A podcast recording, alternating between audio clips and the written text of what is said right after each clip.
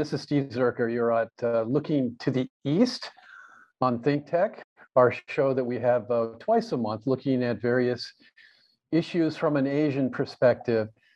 Today, we have a very special guest, uh, someone who I've been uh, interacting with now for a number of years. His name is Robert Eldridge. And uh, he's quite an esteemed individual, many, many accomplishments, uh, many books that he's published on a wide variety of subjects having to do with Japan and Asia. Just very briefly, Robert, I can't do justice to your accomplishments, but uh, I do want to mention you were formerly a professor at Osaka University, one of the finest schools uh, in Japan.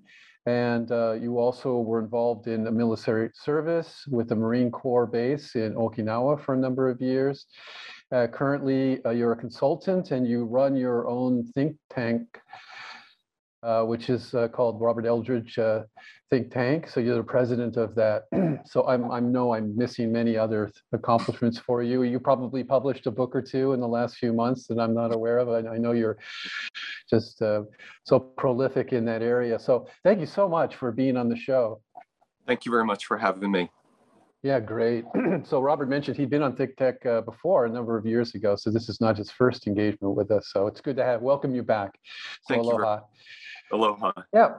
So um, Think Tech has been featuring the, the war uh, in Ukraine. Of course, it's a number one issue worldwide. It's uh, consumed the attention of countries like Japan uh, all over the world. Uh, the uh, this show's purpose is to take a look at this from the Asian perspective, and Robert is an expert in that area. Um, so, Robert, um, just looking at what's gone on in the last couple of weeks, uh, are you beginning to see that there are ramifications or impacts? Uh, let's start specifically with Japan. and maybe you can start with just briefly describing the, the pre-war relationship between Japan and Russia.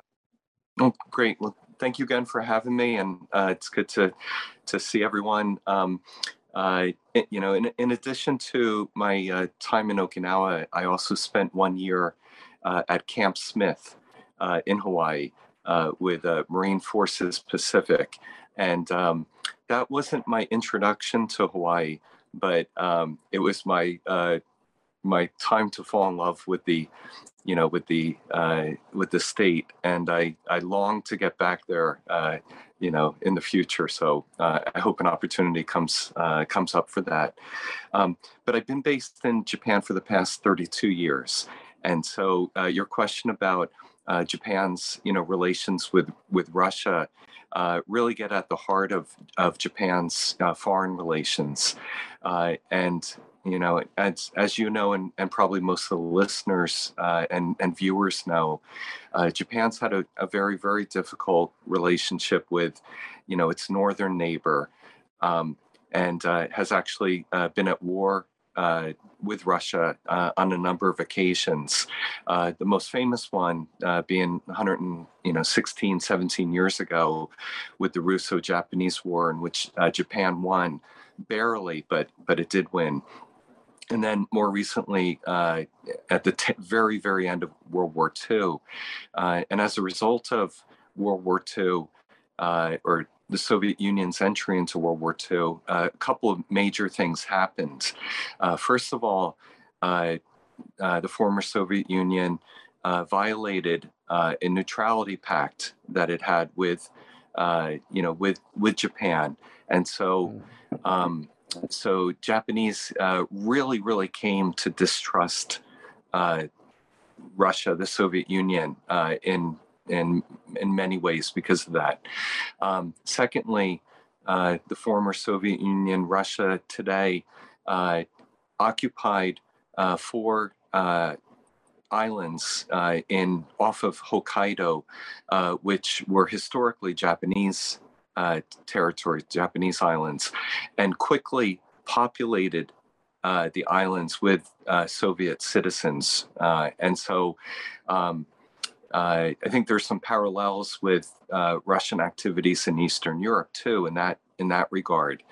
Um, and unfortunately, the essentially the war had ended at that point, but the Soviet Union invaded those territories um, and have not given them back uh, over the past 77 years, although it had multiple opportunities to do so. Um, I'm very critical of Soviet Union Russian foreign policy in that regard, uh, that they had many opportunities to restore you know, good relations with with Japan uh, if they had returned those islands, which are very little strategic benefit to to Russia.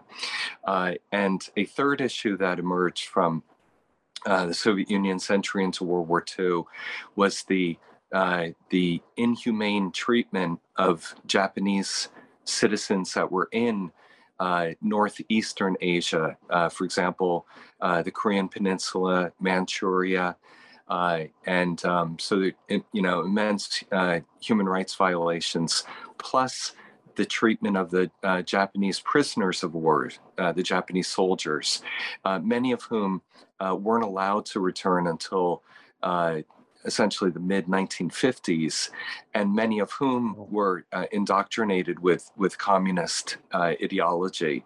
when they were returned, so they were basically like a, you know, fifth column inserted into Japan uh, at that point.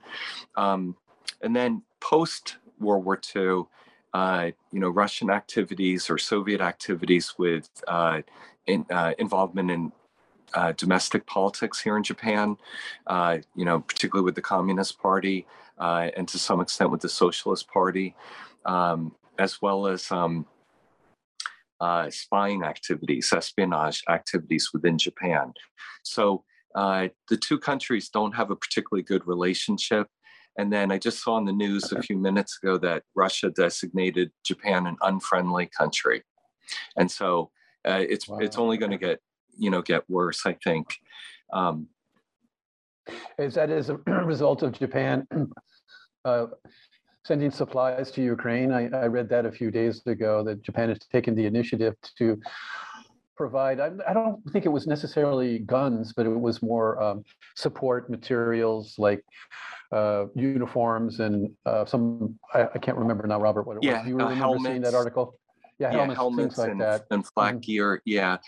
Um, yeah, and also participating, uh, you know, quickly, rapidly in the sanctions, and the, the sanctions, sanctions, yeah, are mm-hmm. having a huge right. uh, impact, I think, on on Russia, and so um, I, I think you know when we step back now uh, after a couple weeks, a few weeks to see what's going on, I think the biggest thing uh, that has emerged that may may be an unintended consequence and uh, is potentially um, you know extremely dangerous. And I I personally think it's going to change the global order um, permanently, or or at least for oh. you know our our lifetimes is that mm-hmm. um, that the international community's response to Russian aggression, as well as Russian aggression in and of itself, has um, bound Russia to China in a way that is just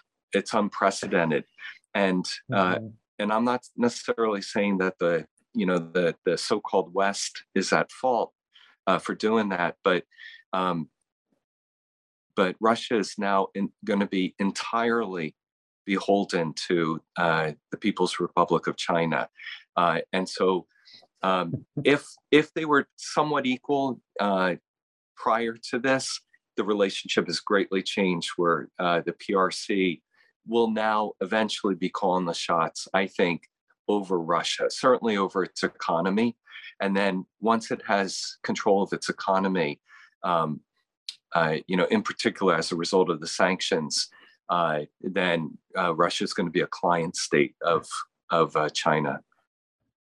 Very interesting point, Robert, and uh, that's actually the next subject that I, I, wanted to address. It's ironic in the sense that uh, Russia, by invading Ukraine, wanted to create a client state of its own, or I understand actually absorbed Ukraine back into Russia. And as a result of doing that, uh, they are now be, going to become a de facto economic client state of China, potentially. Mm-hmm you know, I, I, was looking at the economics of, of Russia, and it, it, it's a it's an oil state. It really doesn't have anything beyond those natural resources. So in a sense, it's like Nigeria.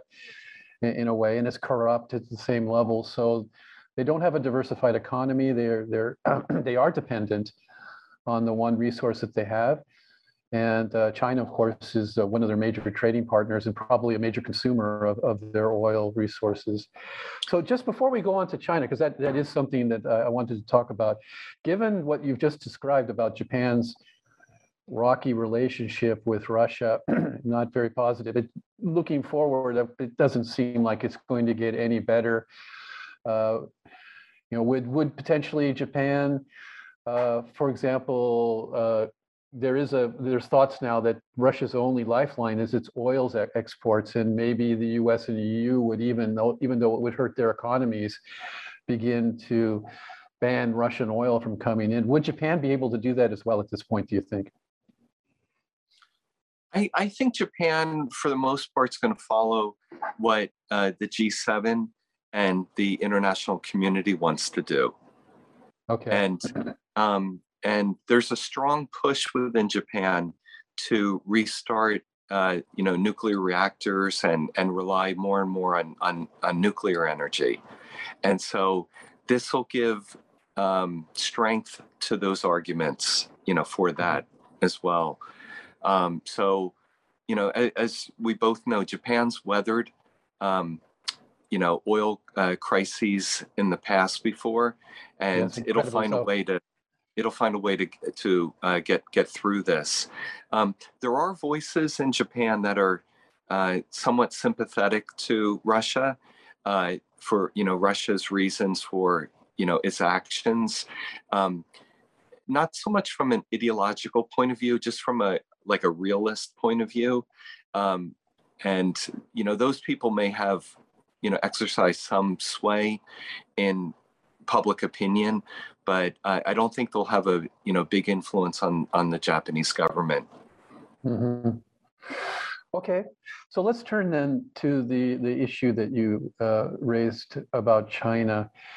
The relationship between Japan and China is a complicated one. Of course, the United States relationship with Japan is uh, influential in terms of how this all works among these three countries. But uh, at a high level, what do you see the incursion by the Russians in Ukraine?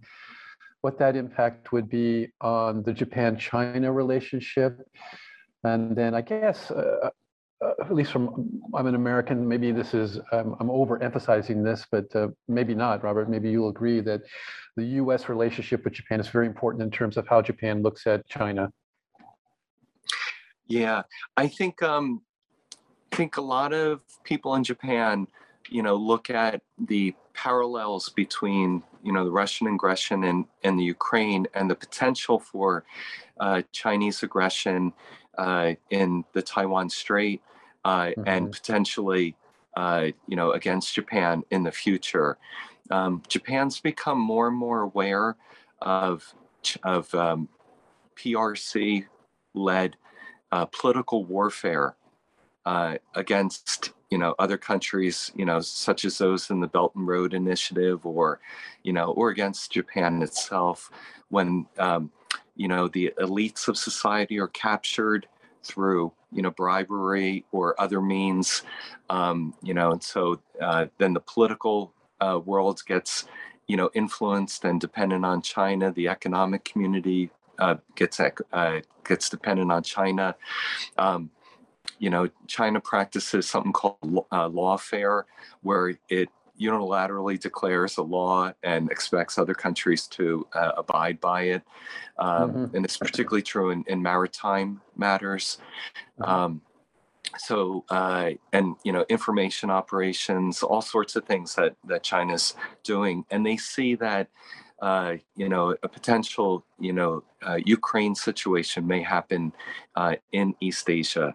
Um, and um, so I think one of the big lessons for you know Taiwan, for example, as well as Japan, is the importance of uh, civil defense. You know, being able to resist, uh, you know, any military aggression, and in the in the uh, Taiwan context, that's called the porcupine strategy. Uh, to, yeah, and basically, you know, to make it uh, you make it so painful to attack Taiwan Um, and uh, This is what's you know, happening in Ukraine right now, right? It's exactly. The citizen they- soldiers are fighting back at a level that's surprising the entire world. Right. And then the international community, you know, rallies uh, alongside Ukraine. And that that makes me a little bit concerned though um, in this region Mhm. uh, because Taiwan's not essentially internationally recognized as an independent nation, which I believe it is, and I I, I firmly support, you know, Taiwan's uh, you know role in the international community, and um, whereas you know U- Ukraine, even though Russia denies you know Ukraine's ex- uh, Russia or Putin denies Ukraine's existence, um, it does have international recognition. Uh, whereas uh, Taiwan, uh, for the most part, uh, roughly a dozen countries, and most of them, you know, very small island nations, um, you know, uh, only those few do. So, Mhm. um, you know, whether the And that- international And that, of course, is because, sorry to interrupt you, Rod, that's, in- Mm. of course, the influence of the PRC. exactly, uh, Using Um, economic bribery or, or threats or other forces of coercion to say you, there's only one China and you need to recognize us and therefore you cannot recognize Taiwan. exactly, and the most And recent comes- example, the most recent example of that was uh, in Lithuania, and um, so uh, China put immense pressure on Lithuania for having, um, you know, uh, open diplomatic relations with Taiwan, and because a lot of uh, Lithuanian um, uh, exports, uh, you know, go to the European Union or vice versa, um, uh, the European Union uh, felt the pressure from China as well because of Mhm. Lithuania's activities uh, in diplomatic uh, support. And so, uh, you know, well, you, you may think, well, that's a small country. Of course, it's going to be vulnerable to it. But the same thing happens, unfortunately, in the United States, uh, where China's able to uh, put pressure on uh, all sorts of uh, entities. You know, Apple being one example, or or uh, the NBA or Hollywood. Um, and so, uh, Right. unfortunately, um, unlike you know Russia, China is is I think, uh, and some may disagree, is less vulnerable to uh, you know international economic sanctions than than Russia is, and Right. um, so you know, for example, uh, the U.S. imports half a trillion dollars of goods from from China. Um, seven of the ten largest shipping ports are in are in China. Um, the uh, most of the uh, you know the international shipping uh, that the U.S. depends on uh, relies on uh, countries other than the United States, and in particular uh, China. So, you know, at the end of World War II, mentioned uh, World War II earlier. Um, the U.S. had uh, something like more than 60% of the world's uh, merchant marine, and now it's it's minimal. Um, most of the other countries have it. So China, unfortunately, is going to be um, increasingly less vulnerable to economic sanctions. Uh, and then once you get this energy, uh, you know, uh, angle to it with the connection with Russia, then uh, it's even more and more uh, independent in that regard. Mm. So a couple of things, uh, Robert, I was thinking as you were speaking. Um, obviously, depending on how this turns out, um, that would, I think, either increase or decrease the likelihood of tensions increasing between China and Taiwan. For example, let's say Russia loses. You know, I'm not, I, I don't think that that's highly likely, but there's a possibility that they actually lose this and uh, Putin falls as a result of this. I think that would be an object lesson for China. However, let's say Putin succeeds and Ukraine is absorbed and the world, you know, after uh, this occurs, moves on, as is always the case, you know, to other issues and so forth. So those are two different scenarios that I, I think would highly influence China in terms of their strategy because it seems to me from what I've been able to pick up, China is really dancing a very fine line now about what to do with Russia. You know, the economic issues that you raised earlier are, are incredibly important, but also China pretends to be a world leader uh, economically and would like to see themselves in terms of politics. And very clearly, the world is aligning itself against Russia on this, and China's not doing that. So, do you agree with me that how this actually plays out will influence China's strategy going forward? I, I, think very much, and I and I see both both sides, both arguments to it. Um, you know, some commentators I you know I, I respect that, are uh, back in the in the states, for example, will say this has slowed down China's uh, efforts to uh, take Taiwan. Um, and there's always been an an argument, I think, in outside of China as well as within China about you know the timing for that and whether you know and then the timing dictates whether it'll be by force or or peacefully. I think the the peaceful option is is basically off the table because of um, taiwanese national identity. Uh, the longer you know it it continues in its uh, current state uh, the more the taiwanese people uh, identify as Taiwanese and not as as Chinese. Uh, mm-hmm. It's just a generational, you know, shift away from that. So, yep. Hey, Robert, um, I, I, I worked in Korea for a number of years as a GM, and South Koreans say the same thing. Mm-hmm. That the North Korean people, even though they're still family relations, the the divergence is so wide now that they consider mm-hmm. to be two separate states. Right, right. Very and so, yeah. Uh, so you know, you could argue that uh, that's going to put even more pressure on China to make a move, uh, while uh, the you know the Nationalist Party still has influ- some extent of influence within you know within Taiwan.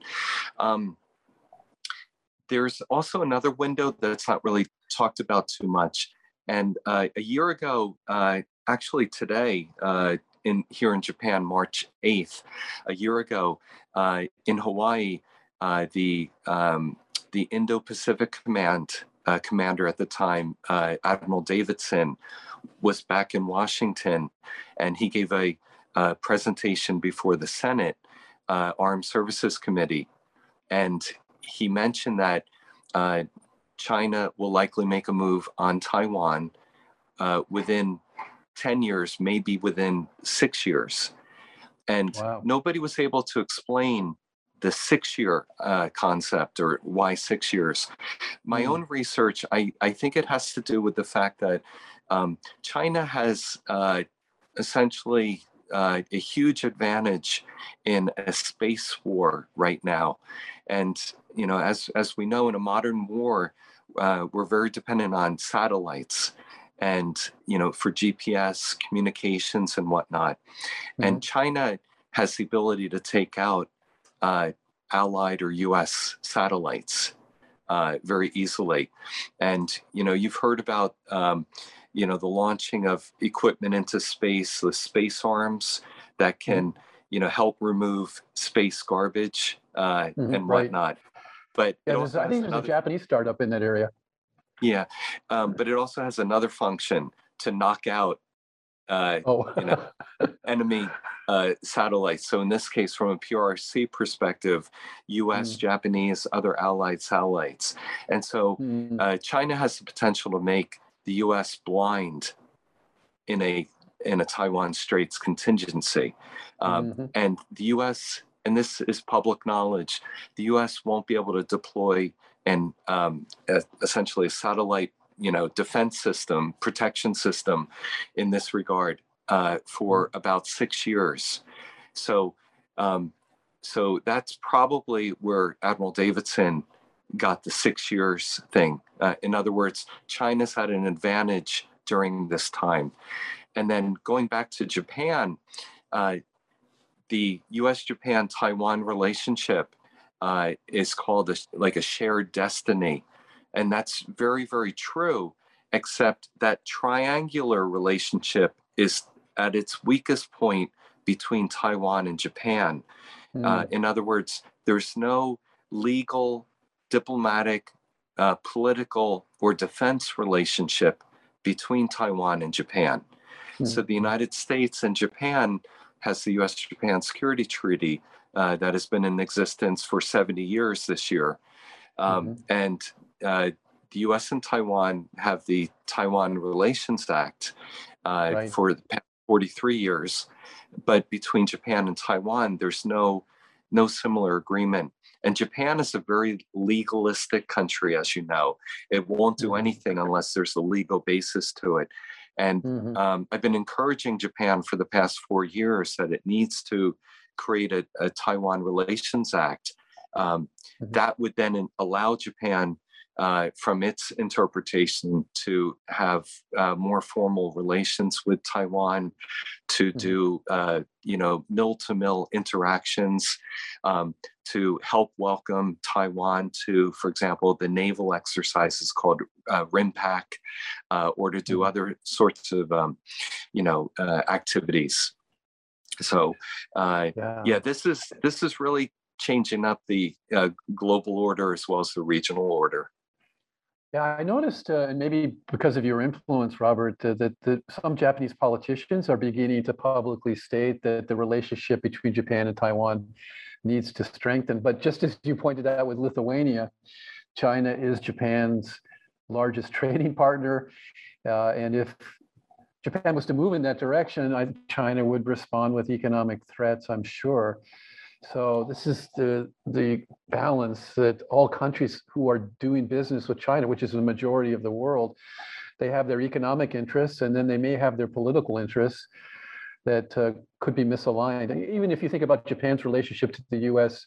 and China too, they're kind of caught between economic interests and political interests as well. But that's a entirely other show, and you've probably written a book on that subject, Robert, or well, many articles. I, yeah, thank you. I, I would like to mention, though, that there is a conscious effort in Japan, uh, led by the Prime Minister's office, to uh, shift uh, Japan away from the dependency on China.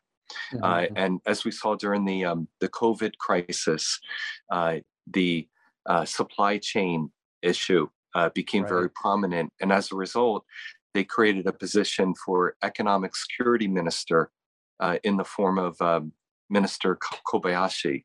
And mm-hmm. so there's a, a clear effort by Japan to to shift the supply chains. So if anyone listening to this in Hawaii or uh, CONUS uh, is interested in that, yeah, definitely get in touch with the show and give you more information. Okay. Robert, we have run out of time. Um, this has just flown by. So thank you so much for your informed opinions and your explanation of these relationships that are ongoing in Asia. I'm sure our viewers are coming away with this having a much better understanding of this dynamic part of the world, the Asian part of the world. And uh, I look forward to having you back on the show in the future to uh, talk about this issue or many other issues as well. Thank you Thank very you much. so much. Thank you. Aloha. All right. All right. Thank you. That's a wrap for us. Um, next uh, show, we're, we're going to be moving in a slightly less controversial uh, area. We're going to be talking about Japanese baseball. Since there's no baseball in America right now, I thought I'd create a show for you baseball fans to be able to learn about Japanese baseball. We'll have a former player uh, on the show and a friend of mine who uh, is kind of a historian uh, chronicle of current Japanese baseball activity. So that'll be in a couple of weeks. Uh, tune in for that. Again, Robert, thank you so much. And thank you everyone thank you. for tuning in. Bye-bye, everyone. Aloha.